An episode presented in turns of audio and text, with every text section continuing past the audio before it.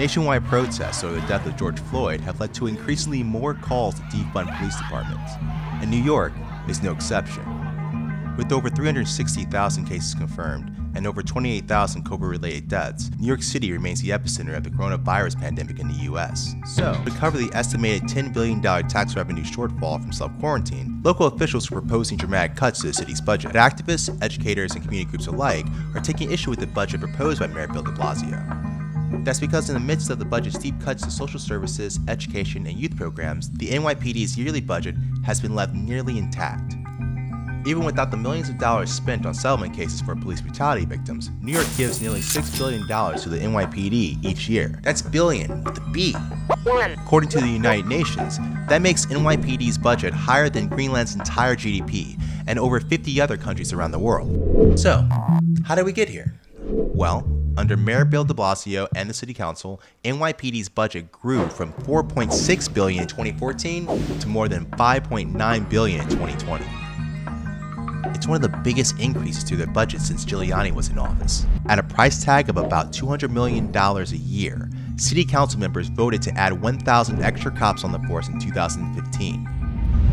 And despite grassroots activists' best efforts, the city moved to expand the department's reach and budget for years to come. That led to May 2020, when community leaders and activists called on City Council to ensure that NYPD carries its fair share of budget cuts, rather than making further cuts to the arts and recovery programs.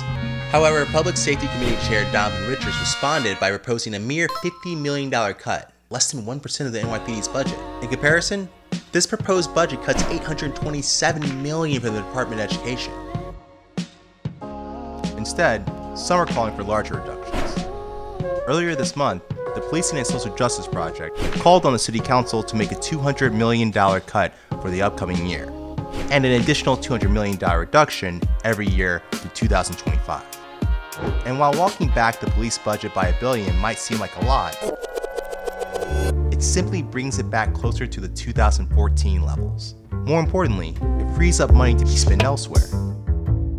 If you think the NYPD should carry its fair share in cuts, instead of ending more youth programs, public health services, and COVID related economic recovery, email your city council member or contact Public Safety Chair Richards at drichards at council.nyc.gov and Finance Committee Chair Daniel Dromm through email at dromm at council.nyc.gov or tweet them at drichards13 and dromm25 or call their offices at 212 788 7216 for Richards and 212 788 7066 for Dromm. Remember, it's over $5.9 billion a year.